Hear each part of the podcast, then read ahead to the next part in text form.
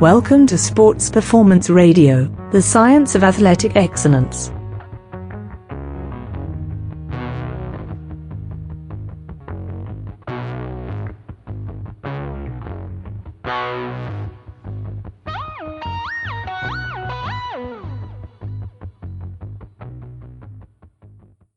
Hi everyone, it's B. Chavez from Evil Genius Sports Performance, and I'd like to welcome you to February 2018's Team Evil GSB question and answer video. Um, if you're not aware, I try to do these the first Sunday of every month, this being one. Um, and as always, I like to start with a few pre-packaged questions before the viewership picks up. Although somebody's chimed in already, uh, since you're there already, I would appreciate it if you give me the heads up that audio and video are uh, reasonably effective. Ah. All right, before the question that I was going to start with, uh, Theodore Basher asks me about metformin for unenhanced people. And the reality is, um, typically, unenhanced people, the action, as it were, growth and, and athletic impor- improvements uh, accrue much slower and therefore super you know hyper carbohydrate hypercaloric diets are probably not nearly as relevant. Uh, that said, there's absolutely re- no reason why an advanced, highly organized uh, natural athlete would not get uh, benefit out of metformin. I would probably recommend you stay toward the lower dose range, probably the more like the 500 milligram range. Again, just because the whole idea of metformin is that you're exploiting that hyper ability and growing at natural or physiologic rates, that probably just isn't going to happen. So uh, uh, it's absolutely efficacious. It's absolutely something that you could do. Um, I've heard a number of uh, you know world-renowned you know PhD doctorate caliber people suggesting that metformin is one of those drugs that probably no one wouldn't get some benefit from. No matter how gifted you are, no matter how average you are, no matter how whatever you are, um, it, like caffeine and a couple of other drugs, probably just good for everyone all the time. Um, it's phenomenally low risk and phenomenally high upside. So, um, yes, I definitely think it's uh, something that you know you, you could could definitely get benefit from. Uh, I don't like to promote drug use where none is necessary, but you know, if you were looking for a small long-term advantage, that would definitely be a small, long-term, very low risk, very low cost advantage. So there you are. Uh, Jonas Schwartz, you're telling me that everything is okay, uh, and I very much appreciate that. And ironically, the question I was going to start this off with is yours. Uh, you had asked me, I'll read it here because I have it on my other screen. Uh, Jonas Schwartz asks, um, you speak an awful lot about consistency of signaling to the body. Which approach do you advocate? Uh, timing rapid acting, rapid acting insulin like Humalog with a fat free feeding, uh, and then continues on, or option B, using a long acting insulin like Lantus and just timing your daily fat intake consistently throughout the day. Um, the answer is actually I'm right in the middle. Um, before I answer that question, let me say about Lantus. On paper, every damn thing about Lantus looks like it should be exactly the drug we use. It looks like the winner. It looks like that's the answer. And yet, in practice, myself and just an enormous amount of people that I communicate with are consistently frustrated, stymied, disappointed, and on and on. Um, just can't make it work the way we want it to. Um, having said that, uh, the rumor has it, and I suspect it's a good deal more than a rumor, that the uh, the great bodybuilder Nasser El, uh, Nasser El Somebody, was a big fan of and used almost exclusively Lantus. So I don't want to say it's not workable. I'm just saying that in my experience, it never plays out as well on paper as I think it should. Um, my approach has always been R insulin for two, maybe three reasons. One, it's what I was introduced to. It's where I started, and so it's what I became familiar and comfortable with. Two, um, for those of you that don't know, and hopefully it won't get this video censored saying this out loud, but um, it's not regulated. You can walk into any pharmacy in the United States and demand a bottle of R insulin, and they are bound by law to provide it to you. So it's accessible. That makes it many, many, many, many tiers higher. You know, it's cheap, it's accessible, and it works. Okay. So the reality is, most of my practice, most of my application is R insulin. Um, it's long enough to not be short acting, but it's short enough acting to be controllable and workable. Now, having said that, the Humalog approach is very popular, uh, especially as kind of a pre intra post workout kind of thing. Um, and I can definitely get on board with that, but I typically do that if I were to do that with a background of low, slow R to maybe even three times a day in the background to elevate plasma levels, essentially induce hyperinsulinemia, which is medically a bad condition, but if you're able to exercise and eat to it, then, then not so much. So um, the, the, the, the answer is uh, on paper, Lantus looks great. In practice, I can't make it work. I can't make it do what I want. Uh, that definitely does not mean that people should not be trying it, practicing it, learning it. Um, you know, I am not the be all on this. There are definitely, uh, you know, going to be people, you know, you know, my contemporaries and younger that, uh, you know, are, are going to do things a different way. But to answer your question specifically, I just can't make Atlantis work very well. Uh, I stick with R. I think that it's for all of its upsides, it's the best choice. So that that's um, how I feel about that. But Jonas, first of all, I want to thank you for logging in and, and interacting so much and asking really good questions. Uh, I wish more people would do that. I wish more people would ask questions in general, and then I wish more of them would just be fucking good questions. So thank you for that, sir. Um, and I'm going to pause for some delicious brew. Mmm. That is Jamaican Blue Mountain. That is wonderful. So, all of the money I'm not making in sports, I spend on coffee. Hmm. Uh, anyway, uh, on to other questions that people have asked. Um, the next question is kind of an amalgam of questions from a bunch of other people, but all on the same topic, and that is the quick little piece that I penned for my good friend Dr. Mike Israetel, and he posted on his website about the high carb, you know, off season diet. Which, uh, before I say anything, I'd like to say I don't really think it, of it as an off season diet. It's just simply diet. That's how people with athletic prowess eat. It's carbohydrates first. I, I, just I see it no other way. So I do want to kind of connotate my own statements by saying that it. Yes, I wrote that in the context of being an off season, but the reality is that's just how you fucking eat all the time. Even if you weren't athletic, you still would eat the predominance of your calories from carbohydrates. The arrangement and priority might be slightly different, but at the end of the day, that's what it is. So anyway, questions I had with that. Uh, one really stymied me, and that was, you know, am I serious about two grams per kilogram of nitrogen, of protein? Um, for maybe the person who asked that's maybe not comfortable with the metric system. I don't know. That's equivalent to the age-old, almost dogma gram per pound. It's ten percent less. Um, that that's I mean, if you're not comfortable with that number, you probably shouldn't lift weights. I mean, that that's just the that's just kind of the number.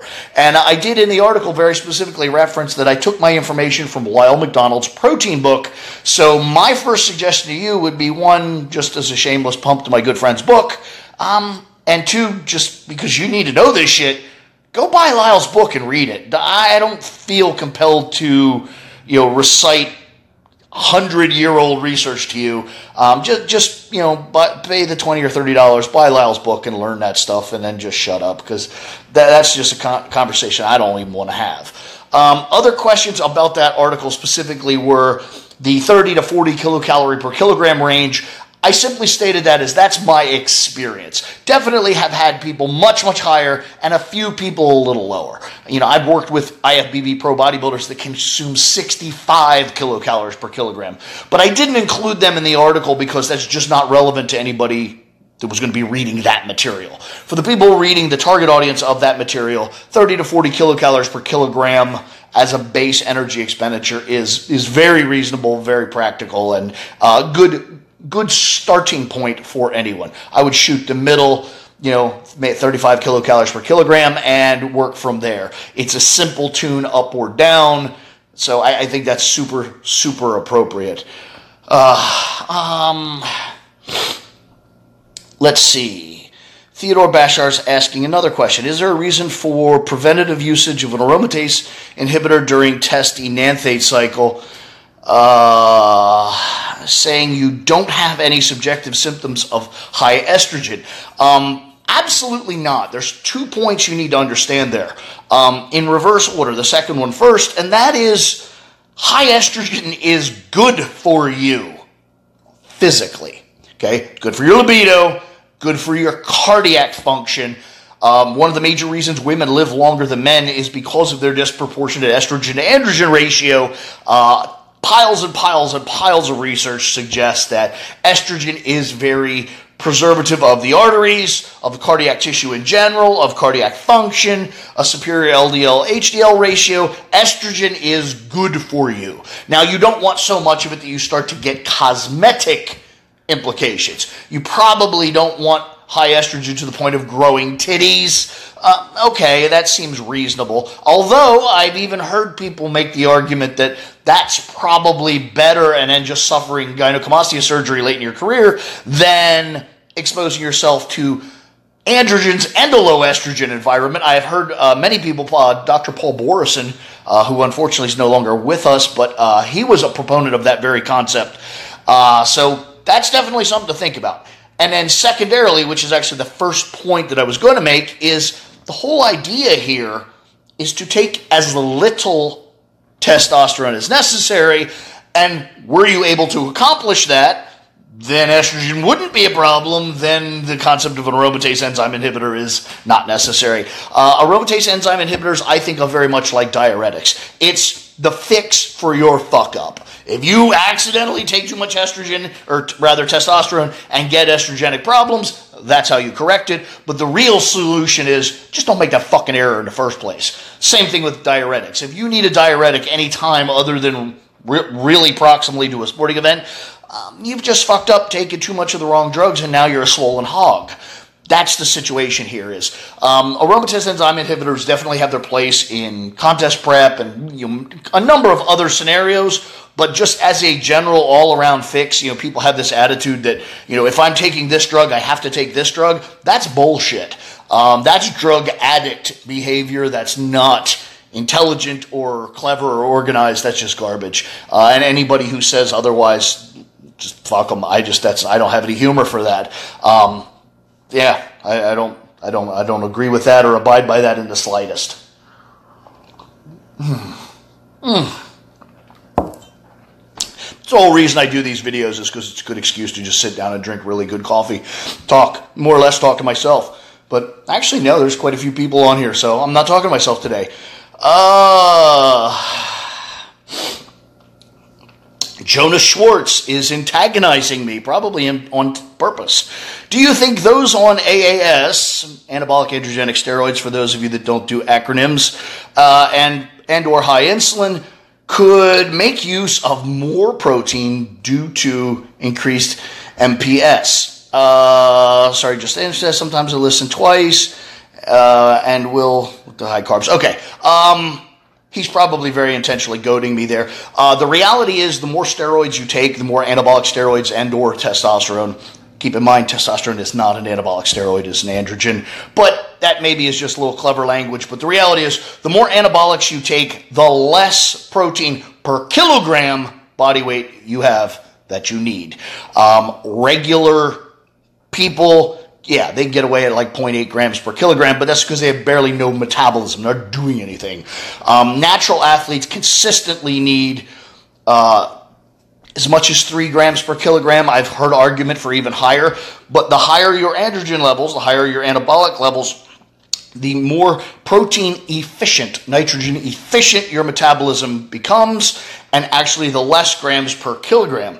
Yes, it winds up Ronnie Coleman probably eats more protein than you, but that's largely for two reasons. One, he's three times as big as you, and two, once you start eating a certain calorie load, um, getting getting your protein is actually not the problem. It's probably not getting too much is the problem. Just because there's protein in food, and if you're eating ass piles of food on an hour to hour basis. Um, you know, I made the point to someone, a little off topic, but I'll, I'll, I'll do it real quick. I made the point to someone the other day that um, you know if you just go grab a box of white pasta just grab it off the grocery store shelf and read it you'll see that the entire box has about 1600 calories okay awful lot of that's carbohydrates however if you just ate one pound of pasta you would still get almost 60 grams of protein just from the pasta that's not the meat or the meatballs or the sausage or anything you put on it to make it you know an appealing plate of food that's just the fucking pasta i personally eat as much as 5,000 calories a day.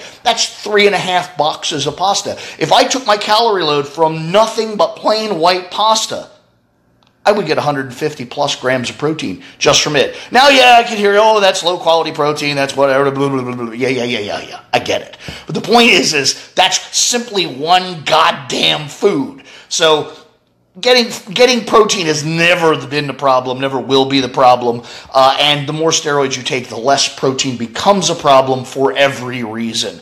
Um, it's just the way it is. I'm sorry. I know that offends a lot of people. Uh, bodybuilders and athletes seem to have this uh, ownership of protein that you know protein and muscle are best friends and they have to go together and it's just a fucking lie and it's just a goofy thing that was made up to sell you shit and uh, every so often, a generation catches on and kind of loses it, and then it just comes right by rushing right back. So um, that that's it. I mean, people grew really big muscles long before protein supplements were a thing, and people will continue to do so far into the future. It's just nonsense. Um, worrying about everything but your protein intake. You know, people spend hours and hours worrying about the quality of their protein, and you hear dick about the quality or of their fats, or even the quality of their carbohydrates, or any vitamin or mineral issue. You know, I, you know, people look at me dumbfounded when I try and get them to take, you know, dietary zinc. But if I told them to get the protein from fucking rat droppings, they'd run out as fast as they can to try and get it. It's, uh, it's silliness. Ah, oh, let's see. Another question here. Hi, Evil Genius. I never get addressed as Evil Genius. That's funny. Um, hi, what is your opinion on Masteron for powerlifting? Um, my entire career was based on it. Was that a fair answer? Um, I think Masteron in is first of all, I think of Masteron kind of as the poor man's Primobolan and what could possibly be better than a high androgen, high anabolic uh, drug with low water retention? Um, help you make weight, you know, or help you not miss weight because it's you know low water retentive. Uh, it's a DHT derivative, so you get a high level of neurological activation. Um, every single strength athlete that I coach is a big fan of it because I made them that way. Um, it's pretty much how you do. How, I think it's how you do. Uh, my drug involvement, my involvement in the drug aspect of sports began largely working with track and field athletes, and uh, especially in the late 80s, early 90s, uh, drostanolone, Masteron, was without a doubt the preeminent drug in track and field. So uh, I'm a huge, huge fan. Why so many people prefer Primobolan over Masteron? Uh, Primobolan probably is a superior drug minus the caveat that it's more expensive, harder to get, and more often faked. So, yeah, if you really are confident that Primobolan's Primobolan, it's a superior drug yet. But you're talking about the difference between you know A and A plus. Um, would I have any issue rolling into a major event with just Masteron rather than Primobolan? Absolutely not. I've done it a hundred times. Uh, given the option, if money and quality were not issues, I would definitely go with the Primobolan. Uh, but yeah, it's it's a wonderful drug. Um, and you you do point out wonderfully that uh, they are very similar in anabolic androgenic profile. You're right. The difference is. Primobolan is just slightly more sophisticated. It's a higher tier derivative. A little more cleverness was put into the actual design, and because of that, there's slightly lower repercussions. Even though they are very similar on the uh, anabolic androgenic ratio and similar in half life and that sort of thing, um, sophistication of the construction of the actual molecule is probably the thing that has the largest downstream implications.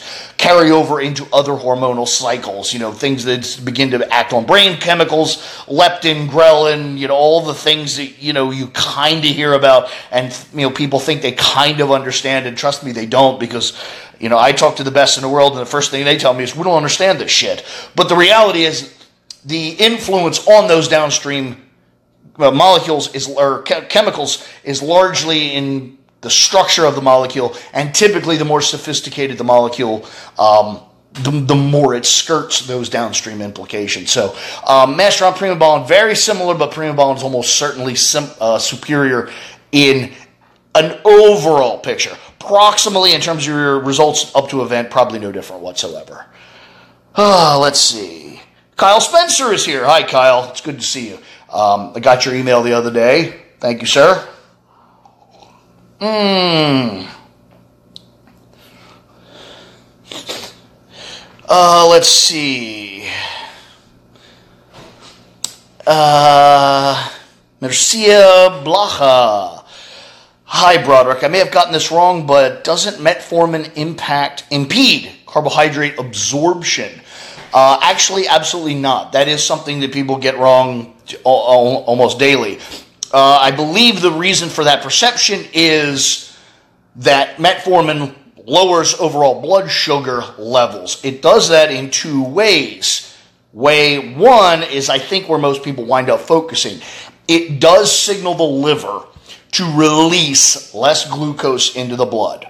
Okay, so the liver itself is one of the major reservoirs of blood su- of sugar. You you know it goes in order of blood sugar, liver sugar, muscle sugar. That's the storage heart hierarchy.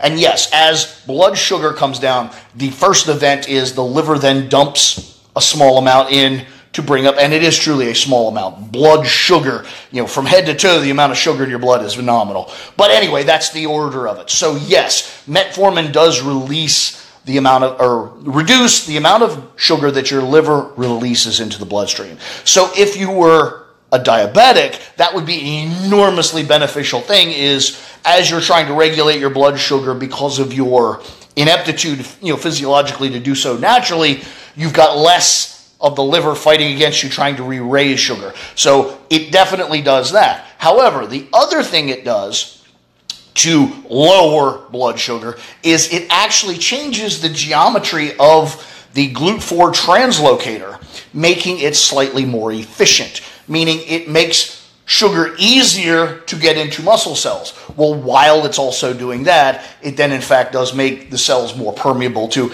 uh, amino acids, ions, salt, potassium, uh, calcium, etc. So basically, everything can now get into the cell better. The consequence of that is definitely suppressed blood sugar because more of the blood sugar is evacuating into the cells and less of it's being replaced. However, as an athlete, you're eating so much that that is overwhelmed by orders of magnitude and is of absolutely zero consequence to athletes and might actually be a backhanded benefit in that now you can eat even more carbohydrates because there's less of a logjam at the blood sugar level, which is one of the major triggers for the conversion over into triglycerides or fatty acids. So you're kind of right, but yet yet that's one of those things where a lot of these quote experts understand something just enough to see something they think is a problem and then they throw their hands up and they don't realize you have to look relook look some more. And, and don't get me wrong don't like i'm the world's you know preeminent uh, i've spoken to those people but i'm not that guy. So um, there's there's probably layers upon layers deep involving this drug and keep in mind, metformin's from the middle 1950s. I mean, it's an old drug. It's been around a long time. We're talking about like coming up on 75 years of metformin. So there's an awful, awful, awful lot of science out there, but yet true, deep, you know, biochemical understanding of these things is rare. So uh, I can certainly understand the confusion, but that's a, a, just a kind of a touch on how and why that's still a benefit to bodybuilders. probably even a greater benefit to dieting bodybuilders because of that reduction in release of blood sugar. Constantly suppressed blood sugar will make the body search for secondary fuel substrates, fatty acids being the major one, um, amino acids being a slightly secondary one, less efficacious, but nonetheless, uh, just give you some, some insights on what's going on there. Kyle Spencer asked me if I have shares in metformin. I do not. Uh, wish I had um, because it's a you know been a really good drug for a really long time. I'd probably uh, actually be worth something today. Hmm. Let's see here. general guidelines for number of carbohydrate, number of grams of carbohydrates per IU of insulin. Um, the classic answer on that is um, 10 grams per IU.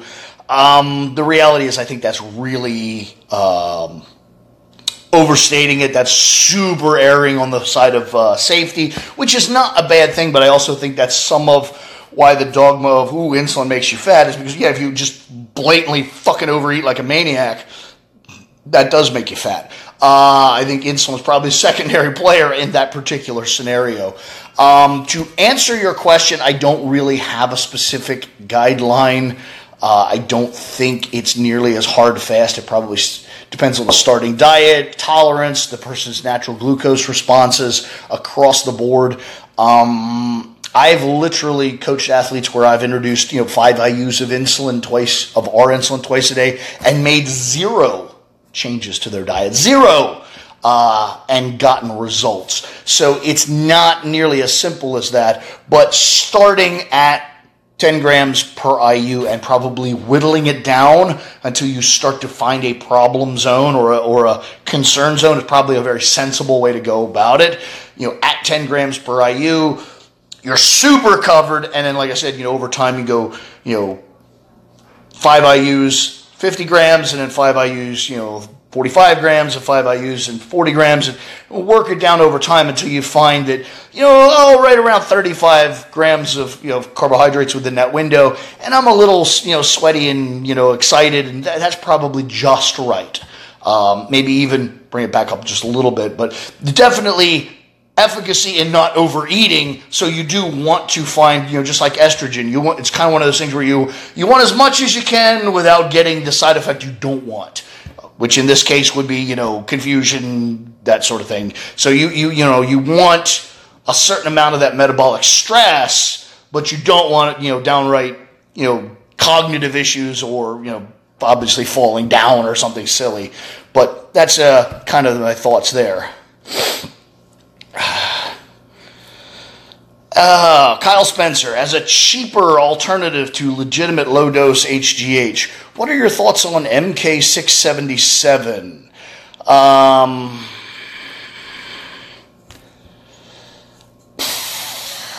my thoughts are roughly the same now as they were before is I personally just don't have enough experience with it to really have an opinion. Uh, I've read piles and piles of research. And it looks like a really good idea. Uh, it looks pretty efficacious. I do have a couple of concerns that I haven't heard addressed. Nadia, would you be nice enough to top that off? Yeah. Thank you. Um, I, you know, um, my good friend Tony Huge over at Enhanced Athlete uh, sells it. He uh, uses it. Let me be very clear on that. He uses it. Um, he loves it. He's a huge fan. Um, I, I have, because of who I am and what I do, I just have not used it a lot, nor have I worked with people that have. So I don't have a very strong direct uh, experience, and I don't like to make statements outside of direct experience. But from the research, it certainly looks like it works. It certainly looks effective. Um, my biggest concern is, um, you know, kind of like the uh, fantastical, non existent adrenal fatigue. My concern is if you do drive the pituitary and the related axis, axis to consistently overproduce and over-release growth hormone, um, what are the consequences locally and hormonally to, or, or you know, health-wise to the actual hormone producing physiology, to the actual gland aspect? Um, I've never really heard anybody mention that. Uh, short of um, the late Dr. Fred Hatfield was talking about that, you know, in regards to using you know uh, growth hormone releasing amino acids like you know L-arginine and glycine and stuff in the middle of the night to generate these bolus releases of growth hormone. You know, even then he was mentioning, but we really don't know what the consequence of doing that consistently over long periods of time. Um, I kind of share his concern. Now, in the athletic mindset of relative disregard for long term health, yeah, it certainly seems like it works. Uh, blood tests consistently show elevations in growth hormone and concurrent elevations in IGF 1. So I, I, see no reason why you wouldn't want to try it. And in truth, most people are sufficiently recreational enough of athletes that they're not taking this shit in high dose every day for 10 years, um, which probably relieves them of much of the concern and burden.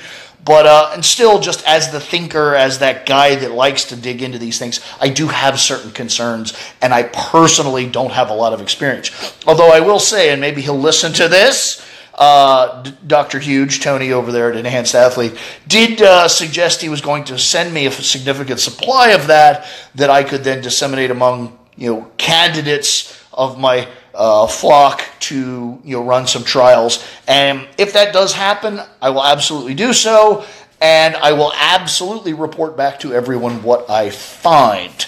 Uh, but at the moment, I, I really just don't feel like I possess enough personal experience to really give you any really valid or, or, or long term you know thoughts. So that, that's that's pretty much where I'm at on that. I I I hate to dodge your question, but at the same time, I just hate to open my mouth and say something that I'm not really super uh, confident and super comfortable with. So anyway, Kyle, and I and I know that that question was a little bit for you, and uh, you probably are a very good candidate. Uh, I would suggest maybe you do try that. Uh, what are my thoughts on oral steroids? Are they worth the increased liver toxicity and impact on LDL, HDL? And what about Provorin? Do you see a benefit to it? Interesting. Two kind of almost entirely separate uh, questions. Uh, my thoughts on oral steroids at large are other than the convenience, not having to do an injection or what have you, they're expensive, easily faked, not a big fan across the board. I think the liver toxicity side is wildly overstated. Uh, I don't want to diminish it. I don't want to say it's not real. It, it, definitely is. But in the doses that most recreational, you know, you're talking 40, 50, 60 milligrams a day, you got to take a fucking really long time to really generate any measurable, measurable, uh, you know, health deleterious type side effects.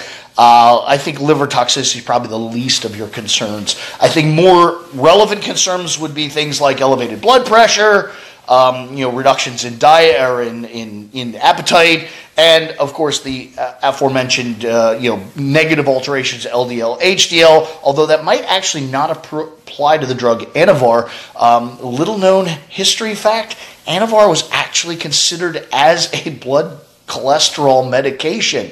Uh, it overall lowers total cholesterol. It does skew LDL, HDL, but its total impact is a reduction in blood plasma cholesterol. Um, that is verified. That's not an opinion. That is truly, uh, truly, absolutely accurate. So, um, in general, my attitude with uh, oral steroids is use them sparingly, use them in the appropriate place, and kind of stupidly, that's my attitude about everything. You look at the conditions, you look at what you need to accomplish, and you look at the tools available to accomplish those tasks, and then you apply them appropriately. In my own designs of cycles, typically I only use uh, orals either very early on to get a kind of a rapid onset, that front loading that everybody tries to accomplish with stupid fucking injection patterns that don't work. Um, you know, kind of in that scenario, or competitive bodybuilders orals tend to bring, mentioned back to that blood pressure thing, tend to bring fullness, size, volume, all things that you run out of as you get fucking more and more hungry and depleted. So anabolic steroids or oral anabolic steroids would be a great thing to bring in to artificially sustain some measure of fullness and size coming into a contest. And coincidentally, the aforementioned, they tend to blunt appetite. What better to take when hunger is probably going to be your biggest demon. So again, it's right tool for the right job. So I, I don't love orals, but they definitely have a place. They're definitely usable tools. And you asked specifically about Provorin um, or Proviron. I knew a guy who worked actually for the company that originally sold it, and he pronounced it Provorin. I know everyone else insists on pro- pronouncing it Proviron. He may have been the asshole and wrong, but I picked up that habit from him, so I call it Provorin. Anyway, um, is a unique drug in that it is actually a pretty crappy anabolic, uh, probably not worth taking for its anabolic action, but it definitely has some very beneficial actions on binding hormone, binding proteins, and vo- volume of binding proteins and its exceedingly high affinity to binding proteins. So it's definitely super usable for that aspect. Uh, but it's very kind of what I call a conditional anabolic. Is it's probably not worth a damn on its own, but conditionally, uh, you know, arranged in a cycle and in a strategy, it could very much be used to reduce or antagonize binding proteins so that you have available drug to operate on target tissue. So it's definitely usable, but it's a very advanced thing. It's not something I'm going to sit here and talk about for half an hour to explain that specifically. But um, you know, grab Llewellyn's book, read up on it, kind of get an understanding of it. Um, if you do that, then shoot me some specific questions. We could talk about specifics once you have a base of knowledge. But just know that kind of not good anabolic, kind of good for manipulating binding proteins if you would need to do that and move forward there. uh, what would I recommend PED stack for intermediate powerlifter with body fat of 15%? Uh, and that's coming from Michael Wegzern? Wagzern? Wegzern? Um, that is not a question. That's actually not even a question. Uh, I don't mean to be sarcastic, but again, this is a right tool for the right job. It, that is way too generic of information to make a recommendation.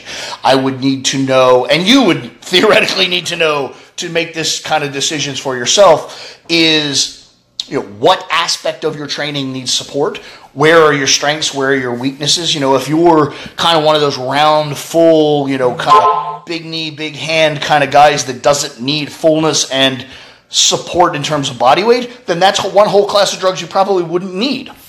Whereas the other side of the coin, you know, is if you're a, a, naturally, you know, if you'll excuse the word, kind of very skinny and always maintaining body weight and body mass is always a problem, you're probably going to want to migrate toward another side of things. If skill acquisition is your weakness, there's probably yet a different class of drugs you're going to exploit. Um, you know, if re- recovery is notoriously a problem, or injury prevention, or or even neurological activation, each of those things warrants different compounds to su- stimulate and support. So it's really not a just, oh yeah, if everybody just takes tren, they'll be big and strong. Well, fuck that. That's nonsense. Yes, that's true. It'll work for everyone all the time. But is it ideal? Is it addressing specifically what you need?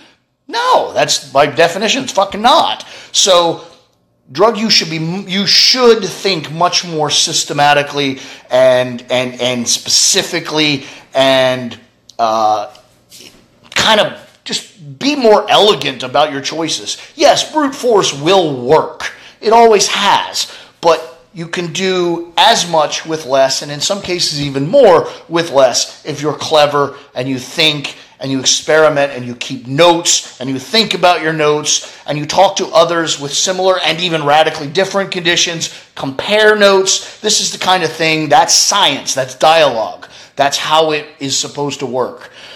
Uh, let me see here.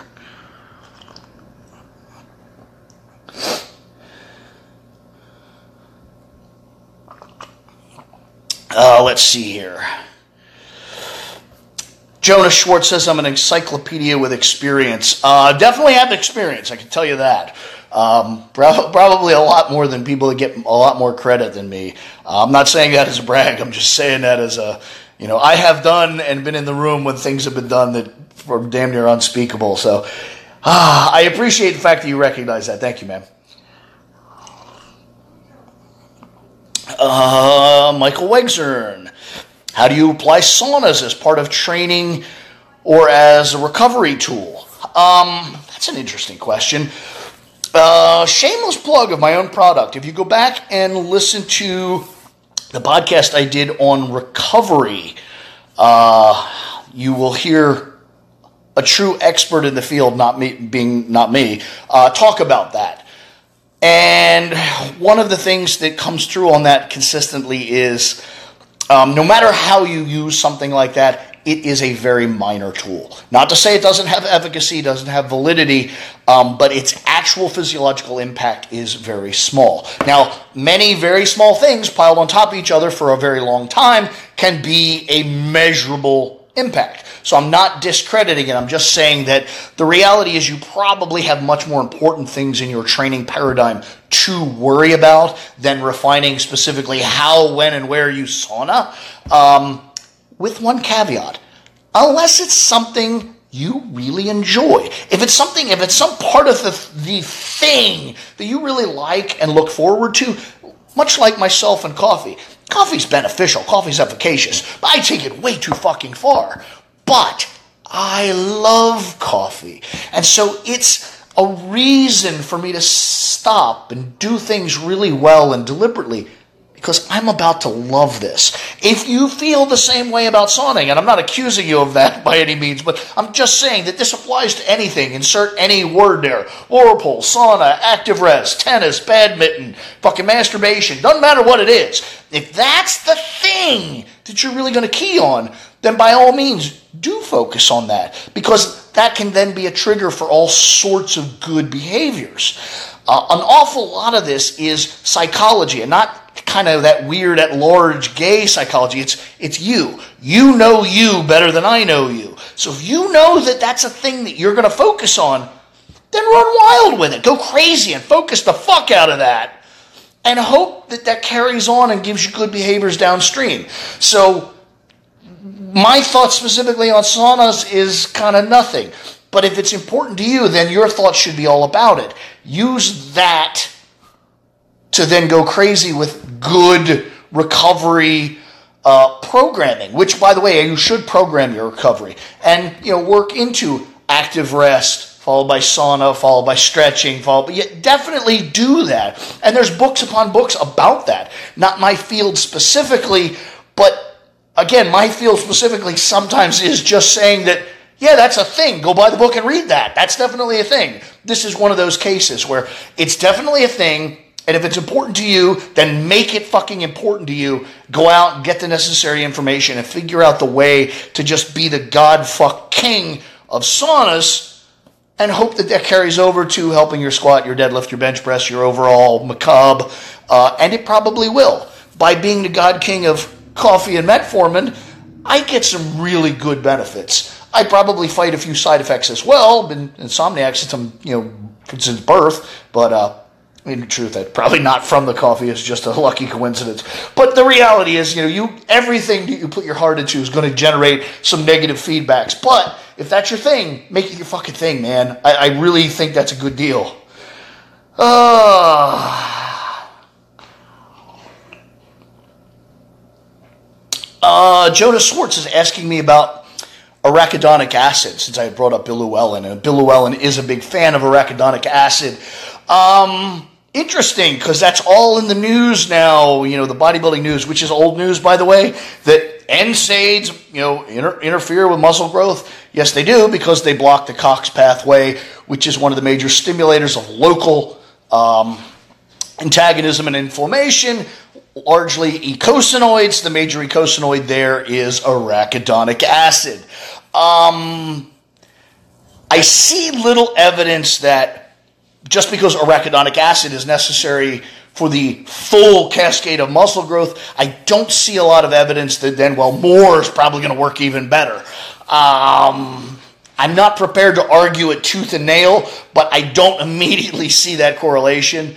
Uh, I suspect that the weak link in most people's you know, uh, hypertrophy program and plan and overall you know health hypertrophy metabolism, let's call it that, I doubt is a weakness in the arachidonic acid pathway. I doubt that, you know, people, you know, if they just get a little more arachidonic acid and just get a little more sore and a little more inflamed, uh, they grow faster. I, that seems like a really big stretch to me. Um, again, I'm not bashing Bill Llewellyn's a super fucking smart guy. Um, really keyed into the chemistry of muscle growth on all sides. Uh, I wouldn't immediately dismiss it, but I'm a little suspicious, and I know that a few people that have used it um, thought maybe it did work, but maybe not worth the cost of crushing fucking muscular soreness, which they all reported. Which makes perfect sense because it's an inflammatory agent. It's going to make inflammation worse. So I suspect it's probably not the thing you need to focus on. But um, then again, somebody somewhere has to focus on everything because we need to figure this shit out. So, as a rule, in general, general pop, most recreational lifters, probably not the place to look for you. But I bet it does have some applications. It probably will have some applications in rehabilitation, where the amount of exercise a person could do is incredibly limited because of physiological limitations. Perhaps exaggerating the inflammatory response might accelerate like in you know super high intensity or super low volume scenarios or something like that. Um, again, there's probably an application for it, but like I said, for general pop, probably not where you want to spend your time, uh, unless you're that asshole. Then by all means, spend your time and come back and tell me what you found. Uh, uh, Michael Wegzern, thanks for the answer. Love it. Which common strength programs like Sheiko 531, Juggernaut, West Side? Do you find best? Uh, 531 is embarrassingly simple, and I wouldn't recommend it to really anyone. Uh, West Side's just fucking laughable. It's not a fucking system. It's a bunch of fat guys in fucking beanie caps just fucking jerking off in a corner. It's useless. You want to play with rubber bands, go into bondage, don't fucking lift weights. That's just fucking stupid. Um, in truth, I actually don't know an enormous amount about what Juggernaut puts out. Uh, I just have a limited amount of time and I don't focus on what they're doing. But I know people who know the people and they're all spoken of very highly, uh, very intellectual, very, you know, good. It's good. So my suggestion would be, out of the things you mentioned, probably Juggernaut's the place to go. Although I personally don't have a lot of, actually any experience with what they're doing. Uh, I do know that it's highly regarded by people that I regard. So that's probably the closest to an endorsement I can offer there. But uh, West Side's an embarrassment against humanity. Uh, 531 is workable, but it's it's literally like junior high school caliber. Like it'd be a great place to start lifting weights, but it's by no means for an intermediate lifter. Uh, and Sheiko is is actually also kind of super simplistic, but it does have you know high frequency uh, organized periodization. So again, I, I, couldn't say anything really particularly negative about it. It's definitely not the way I did things in my lifting career, but uh, certainly workable and effective. But uh, of what you mentioned there, probably the Juggernauts where I would, you know, if I was going to spend money, that's where I would spend it. Uh, five through one's fucking silly, and West Side's just an embarrassment. Like I'm a little ashamed you even brought it up. Uh, anyway. Chafik, Chafik Abba, who, uh, by the way, is just, you know, his, his moniker on all social media is Tiny Meaty. Tiny Mountain. Dude's not tiny. He's a big ass French man. He's fucking big muscular dude. So um, I find that funny. But anyway, his re- remark is nice beard, and fucking course it is. It's mine. Fuck off. Anyway, um, reads that metformin could uh, generate some digestion side effects.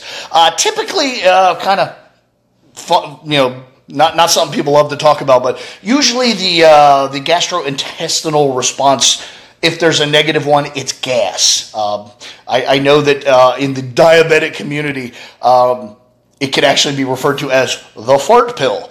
It does, and it's seemingly, and this is kind of weird, but seemingly that particular side effect crops up much more frequently among clinical diabetics. I have absolutely no explanation for that, but you give metformin to 10 non diabetics and 10 diabetics, the, the proportion of people that res- you know, mentioned that as a side effect is much higher in the diabetic side. Uh, couldn't begin to explain why that is. I've even asked, quote, experts, no explanation, but it is recognized that the more diabetic you are, the more likely you are to get gas from metformin. Um, you know, at any one time, I'm working with 20 athletes, and typically none of them really complain about, you know, gastrointestinal and or gas. So I, I don't regard it as particularly big concern, but it is a thing. And you, at, if you are the one who experiences that, you have exactly two options: deal with it or stop taking it. That, that unfortunately, that's it. It's not sort of thing that will get better over time, or you know, take something else to curb it. It's just you're that guy. Unfortunately, then you have a choice to make. You know, is either fucking walk around in a cloud of shit smell or you know move on to perhaps some other agent. So. Uh, I wish I again wish I could be a little more helpful, but that's the reality of things. Let's see here. Got a couple more. Um, Michael Wegzern, who is in, interacting an awful lot, and I'm, that's not a criticism. That's really good, and nobody does that. It's, I appreciate it. Um, how important is the natural level of testosterone for natural athletes? Um, okay, I understand the context of the question. The reality is that's probably not, in terms of if you're naturally at 500 nanograms per deciliter uh, versus somebody else who is naturally at 8 or 9 or 1,000 nanograms per deciliter. Um, there's two factors there. One, obviously, the guy with the higher level might have a slightly systemic long term advantage. Possibly. But the biggest thing you want to focus on as an athlete in terms of your testosterone level, and this actually applies natural or unnatural, is maintaining that level. Training volume and as you approach overtraining, one of the hormonal systemic responses is an elevation until your body can no longer elevate. And then unfortunately, you get a decline. So, what you really want to moderate and modulate is preventing the decline, not getting reduced testosterone levels over time, and staying as close to your natural abilities, you know, your maximal abilities, is a much bigger, much more important concept than what goofy fuck testosterone booster can you take to try and eke out 50 nanograms per deciliter that lasts for three fucking minutes on a Wednesday, on a full moon, if you stand on one foot and, you know, point to the east. Uh, that kind of shit just doesn't matter. But maximizing what you have and not allowing it to degrade over time, much like insulin response. Everybody wants to talk about, you know, you, you know, these goofy transient ways to preserve your insulin res, you know, resistance and preserve your carbohydrate sensitivity and you know by you know lowering your carbohydrates for one day or while you're not training or fucking shit that's transient. It doesn't have any impact. The goal is over time not allow your insulin resistance or your carbohydrate sensitivity to erode over time. Same thing here. Just don't design your training cycles in such a way that your testosterone declines measurably over time. That's going to give you the best maximization of the genetic tools you were given. This is all about resource management. That's all all of this fucking is. Mike Israetel's written book upon book upon book about periodization, and really all it is is good management of the resources you have at hand. Um, I'm not trying to degrade his stuff because it's great stuff and it's super fucking necessary, i.e., the fact that you asked this question.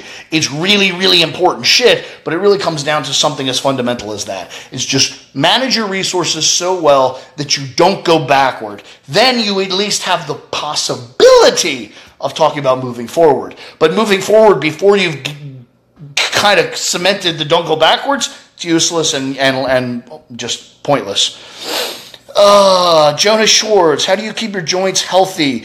Uh, I don't. I just hurt all the fucking time. Literally. Uh, if you don't know, I was in a tragic accident. My feet were destroyed. Uh, my feet hurt every minute of the fucking day. I squat six and seven hundred pounds, and it hurt so bad. I literally, like, you know, pee myself. It, it's uh, my my right elbow only bends that far. Um, I am a terrible person to talk about that. I recognize the necessity of it much too late, and most of the useful modalities are start early, do them a long time type of thing. And I didn't do that, and I am an orthopedic wreck. Uh, so, um, yeah. I have I, am not the guy to talk to on that front. I apologize, but uh, definitely pursue that. And my recommendations to you would be don't take that casually like I did in my youth, because they will your your your mechanical system will wear out, and it will be painful and not a lot of fun. Uh, I am living proof of that. Obviously, the accident isn't consequence of bad training, but everything else is, and both piled on top of each other is borderline unbearable. If it was just the fact that my elbows don't work that good, my shoulders have limited range, it would suck, and I'd still tell you, hey, pay attention. But the fact that everything's layered on top of everything, I'm, I'm a wreck. So don't don't ask me.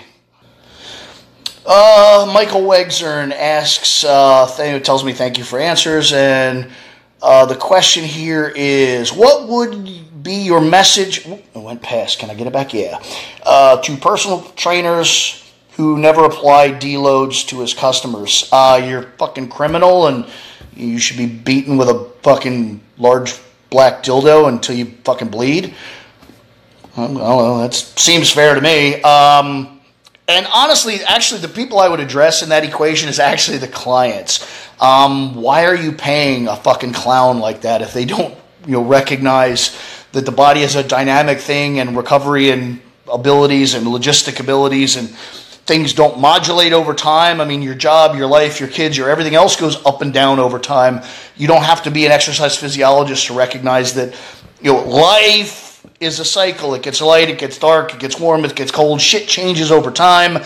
Uh, if your training is static and dogmatic, why are you paying for that? You can just fucking photocopy a magazine page and just do that. Um, so I would really address the trainees and ask them why the fuck are they spending their money uh, not the personal trainers, because if they're that daft, nothing I say is going to make any inroad into them. Um, you know, I mean, unless you want to just like pull up to their house and, like I said, you know, the aforementioned beat them with a you know black rubber dildo until they bleed. Like I'm, i can get on board with that. Tell me what time to pick you up. Uh, anyway, well, David Baggerly says when training first thing in the morning. Uh, what would be some nutritional recommendations pre workout? I don't think the timing has a damn thing to do with it. Uh, I'm not trying to be obtuse. I just, uh, there's a really, really big kind of, people make it such a fucking commotion. Um, largely, what you're doing today is powered by what you did yesterday. Uh, I know that sounds corny, but it's not. The, the amount of liver and muscle glycogen you have isn't about what you're eating today. It's what about what you ate and did yesterday. Um, so if you have a good organized structure to your life, which you should if you're you know think you're any sort of organized athlete, um, today's activity is predicated on yesterday's behavior. So it's really not that it's not the big deal that people make it out to be. You know if your training sessions are exceedingly difficult i mean you know platzian you know fucking that kind of thing or staggeringly long you know you've got the you know steve Michalik, john defendis you know 100 sets. Okay then there's some relevance but in general um, i just don't see it as nearly that big of a deal nor do i see it something that would change specifically because you're doing first thing in the morning or last thing at night or whatever um, you know, get your, you know, the best thing I can tell you is get up early enough that you're actually fucking awake by the time you get to the gym. I do see that, you know, people roll into the gym, they got an eight o'clock workout and they get up at seven fifteen. That's not a fucking good plan. Um, but in general, I would just treat it like anything else. You know, an hour before the workout, you know, have some protein, have the appropriate number of calories from carbohydrates. Um, maybe because you're about to roll into the workout, you know, maybe a, a, slightly greater predominance of simple carbohydrates just because they'd be slightly faster and get a slightly bigger insulin response. Insulin is anti-catabolic, which could help you know specific metabolisms during the workout but in general i think that's again not the thing to worry about overall getting the appropriate amounts of and you know, or not getting the appropriate amounts of calories, protein, carbohydrates uh, over time is a much bigger issue than that proximal. You know, what about my workout? Like all the people in their fucking precious pre-workout. If you need a pre-workout, really what you need is hair on your balls. Um, you should just want to work out. You should be that should be the thing. Like that's the reason you got the fuck out of bed. So I, I really put a lot less stock in that than most people would. Uh, again, it's why I'm not employed any longer by supplement companies and that sort of thing. Is because my attitudes are very based on rational thought and not you know the latest greatest thing and what goofy fucking South American root is going to drive up your blood pressure, make you shake. Um, and there are people that are into that sort of thing, and so be it. Uh, I am not. Okay, Mike Aniska is asking me something about long term use and the need for greater dosages over time. Uh, about adaptations to homeostatic dosage. Obviously, as you get bigger, your muscles are bigger, so you need more drug to treat the muscle mass, so your doses escalate over time. Um, how about, like, for instance, a TRT type dose, that sort of thing? Um, there probably is an overall accumulation of necessary, you know, escalation, but it's nominal. Um, again, because you're truly in a homeostatic environment where you're not really working to accrue muscle mass, and so myonucleation, myonuclear donation, all of that largely takes care of the muscle side of things.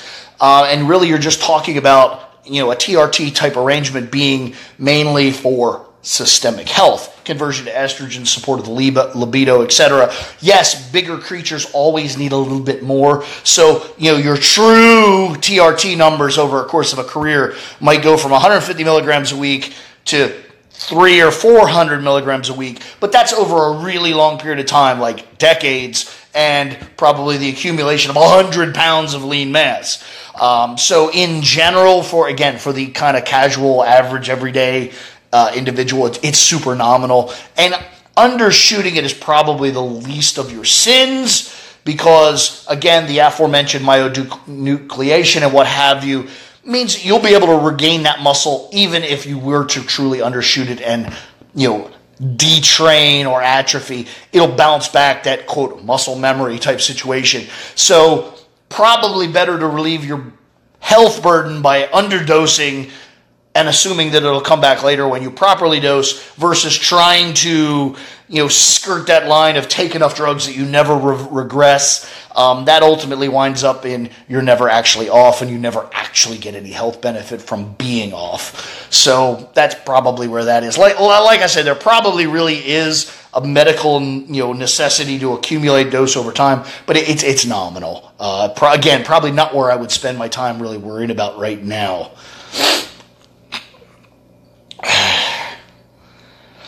Uh, let's see here. Jonas, almost every bodybuilder, even amateur, runs tren before contest. Fuck no, they don't. I do not prescribe anyone to take tren. I think it's garbage almost always. Uh, rare cases. Somebody work with me takes tren, contest or otherwise. Although I will say that if you were going to use it, contest time's probably the only time. Um, a few strongmen I know use it, and they literally use it purely for the side effect aspect is they take you to get fucking mean so that you know picking up 300 pound rocks seems like a good idea.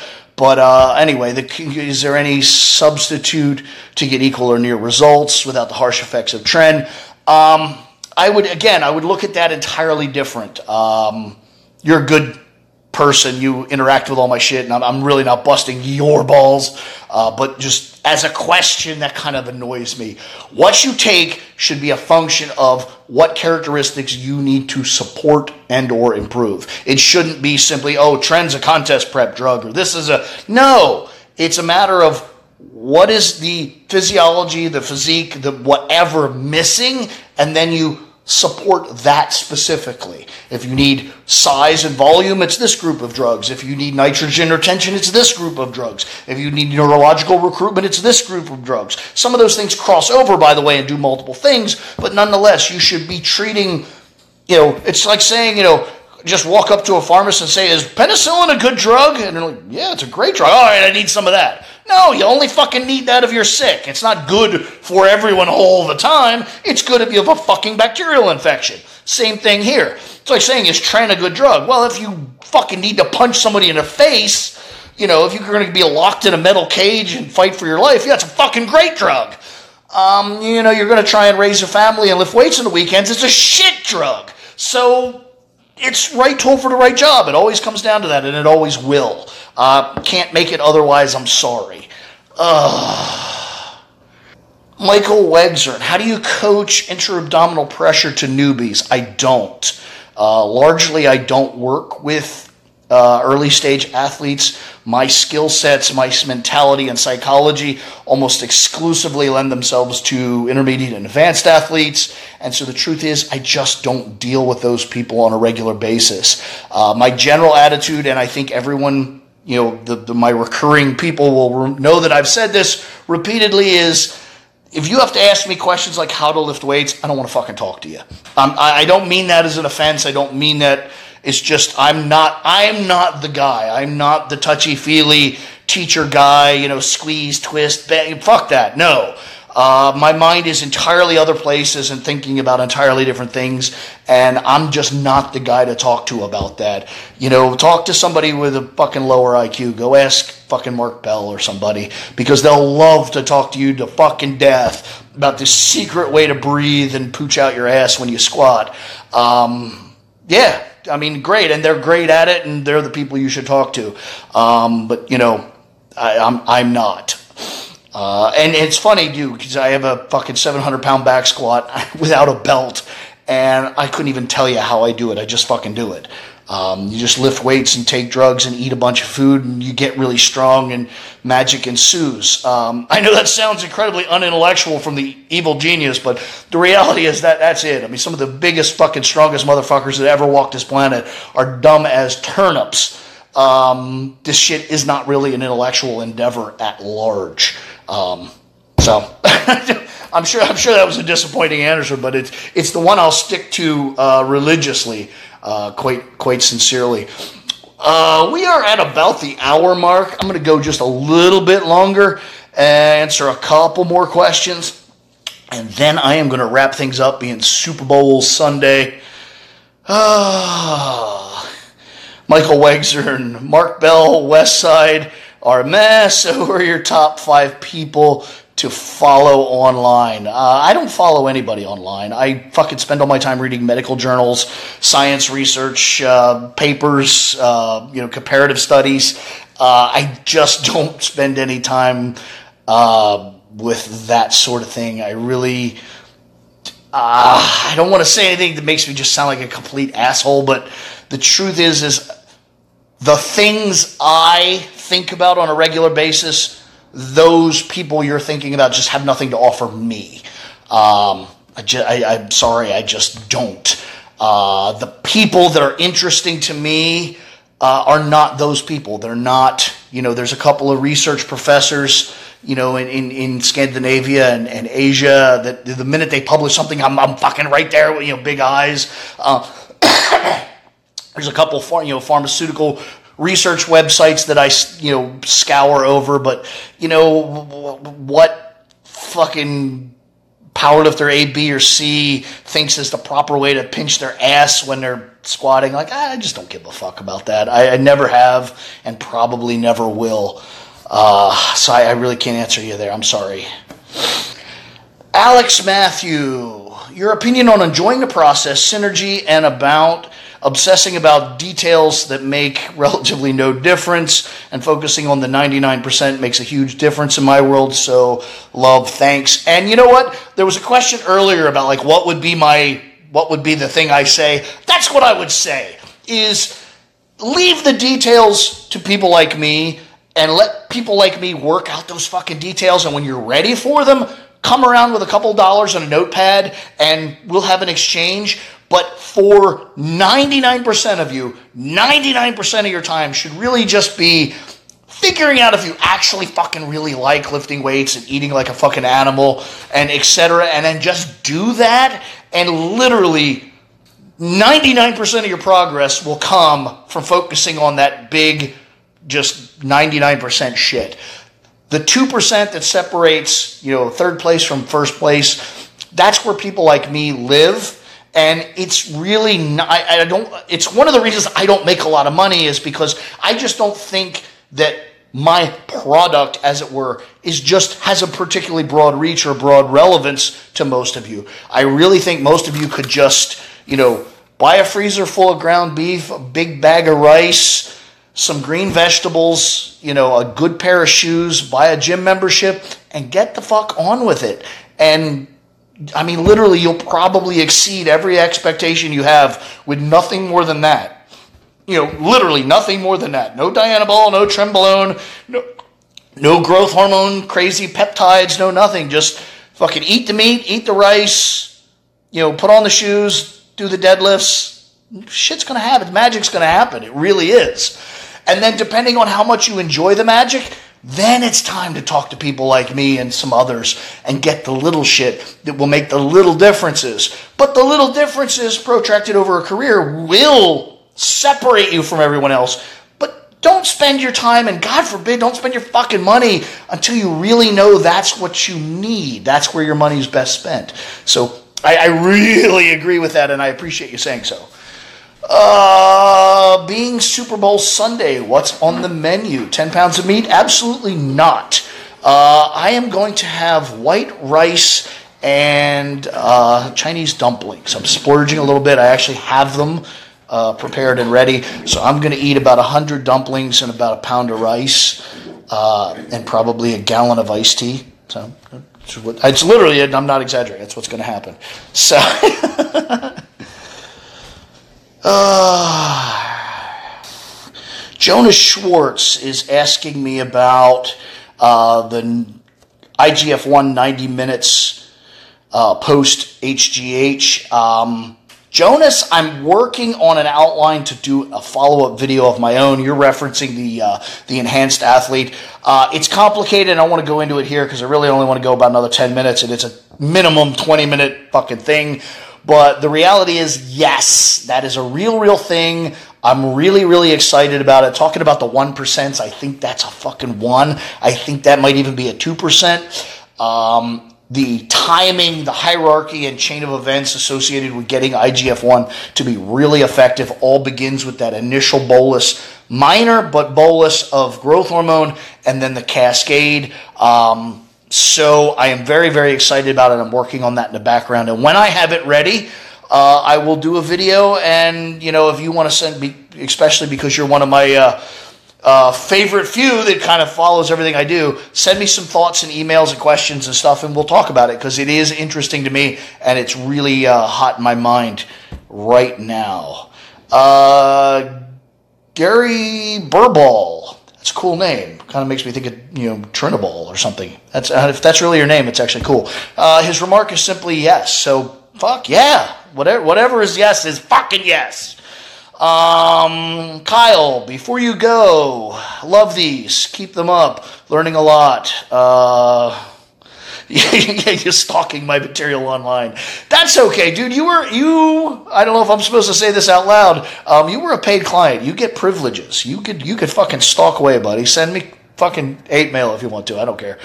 Uh, let's see. Jonas says, cool, looking forward to it. Yes, it is cool, and I too am looking forward to it. I really want to refine my ideas on this. And more importantly, I want to get people around the globe doing it, and I want to get feedback.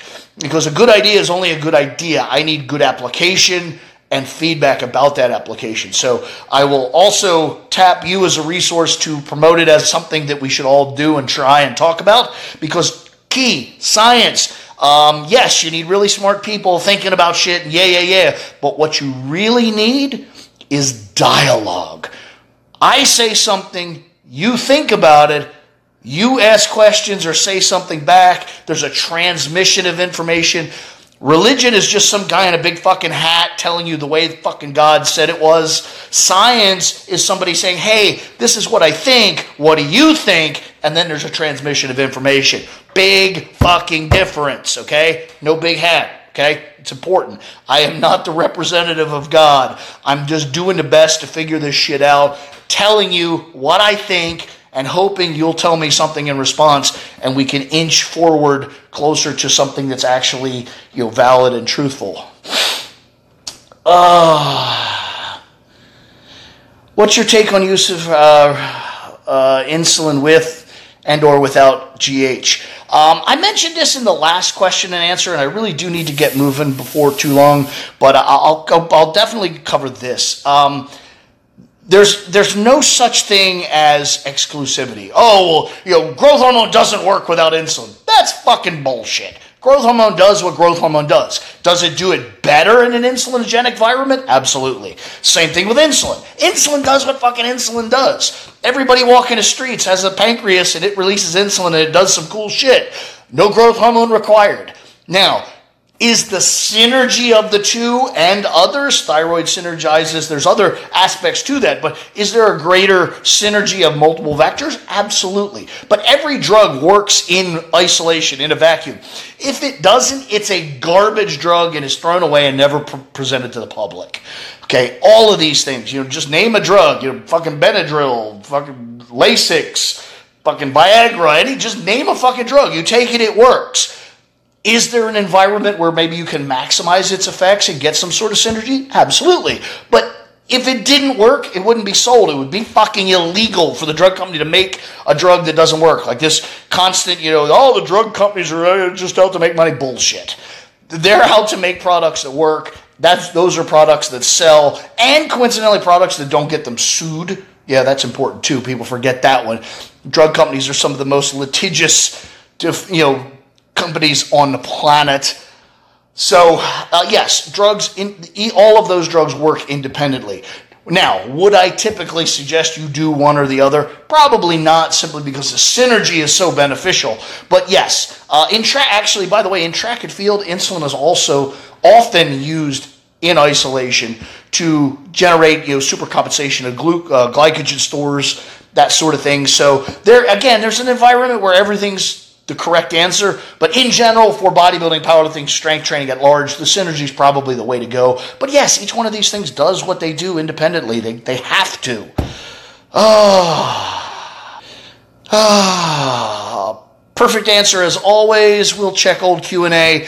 Um, yeah, definitely go back and I, I mean I don't know if it was a perfect answer, but thank you for that. But I'm far from perfect. But yeah, definitely go back and listen to the old question answers. Uh, I, I, really have a good crowd, a good core group, and they uh, definitely ask good questions. I go out of my way to try and answer them well. So you'll find a lot of things that probably are bubbling around in your head in those. So probably not a bad way to spend an hour.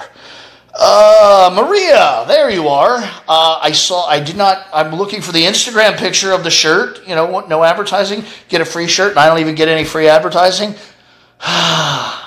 It's bad. Anyway, uh, please tell me anything about AAS with women. I actually almost read that and thought it said ass, and I was like, I'm fucking. That's right. Up. That's my area. That's I'm, I'm fucking in there. What about it? Probably shouldn't admit that out loud, but that is what I read. Um, Maria, I am not trying to deflect, but one, we're really late into this. Uh, we're into the coming up on an hour and a half into my hour long question and answer. And uh, Lyle McDonald and I are working on an outline for a women's performance enhancing drug podcast. So I am going to defer to that. Uh, it is coming. It really will happen. Much like Lyle's women's book, um, it really will happen, but it probably won't happen as quick as everybody wants it to. But it, it definitely, definitely will, and we will definitely uh, talk about that and uh, all of the things that are in your head, including that kind of balance between you know risk taking and efficacy. Uh, that's going to be a big focus of the conversation, uh, and maybe some methods on how to ferret out where you want to be on the risk factor scale. So definitely something we will talk about. Um, and definitely something that you know I'm more than comfortable and capable of talking to you know my paid clients about. Uh, I really, especially with women, I really, really, really like to hammer the potential risks. Even though I do think, in large, in general, comparable to the pantheon of drugs, um, you know, anabolic steroids are pretty low. There are consequences, and I do feel it very important that you understand them, you and anyone else considering it. Uh, so, let's see here. Uh, oh, Marie's telling me that both on Facebook and Instagram, there's now uh, free advertising of my very nice Evil Genius shirts. So thank you for that, and I apologize that I didn't know that. I'm sorry, I'm just not up to date. Um, with that, we're up about the 90 minute range. So I am going to sign off a little less time than I normally do, but it is Super Bowl Sunday. I do have a really big pot of rice to cook. Um, I may even have a house guest. It's kind of weird. But um, I look forward to seeing everyone back uh, one month from now on the first Sunday of next month. Uh, and uh, oh, it's a little shameless plug. If anyone out there at this absurd hour is listening in Australia, do know that I will be coming to town or to your continent, I guess, country and continent, uh, in April. So if there's even the slightest interest of you picking up a ticket, you should do so early. Uh, website is uh, Evil Genius Down Under. Pretty clever little website. Can vend the tickets, see some outline of the material, all that goodness. And um, somebody's telling me they're looking forward to my visit to Sydney. Uh, I'm super looking forward to coming. Uh, I've really been kind of low key about it because, uh, quite honestly, I've been a bit overwhelmed by the magnitude of this thing. I if you haven't noticed, I'm kind of a tense motherfucker, and the idea of squeezing my ass into an airplane for don't was it take like nine days or something to get there? Um, really stressed on that. And plus, I'm trying to put together really good information. I'm really spending a lot of energy on preparing myself to put on the best possible show, if you will. So uh, it is it is a big fucking deal, and I am excited, and I do hope that I see you, uh, Liam. I think it is that said that. I am really excited, and uh, just say this, not that you wouldn't or not that you shouldn't, but um, make it a fucking point to walk up to me and say, I'm the guy that you talk to and, you know, shake my hand and, you know, whatever, fucking kick me in the dick, whatever, you, you know, whatever kind of exchange we need. Um, I really feel it important to make a, an actual connection. So anyway, with that, we're at about the 90 minute mark. So I am going to sign off. Uh, kind of my official catchphrase for closing is until next time, stay strong. Thank you for listening to Sports Performance Radio.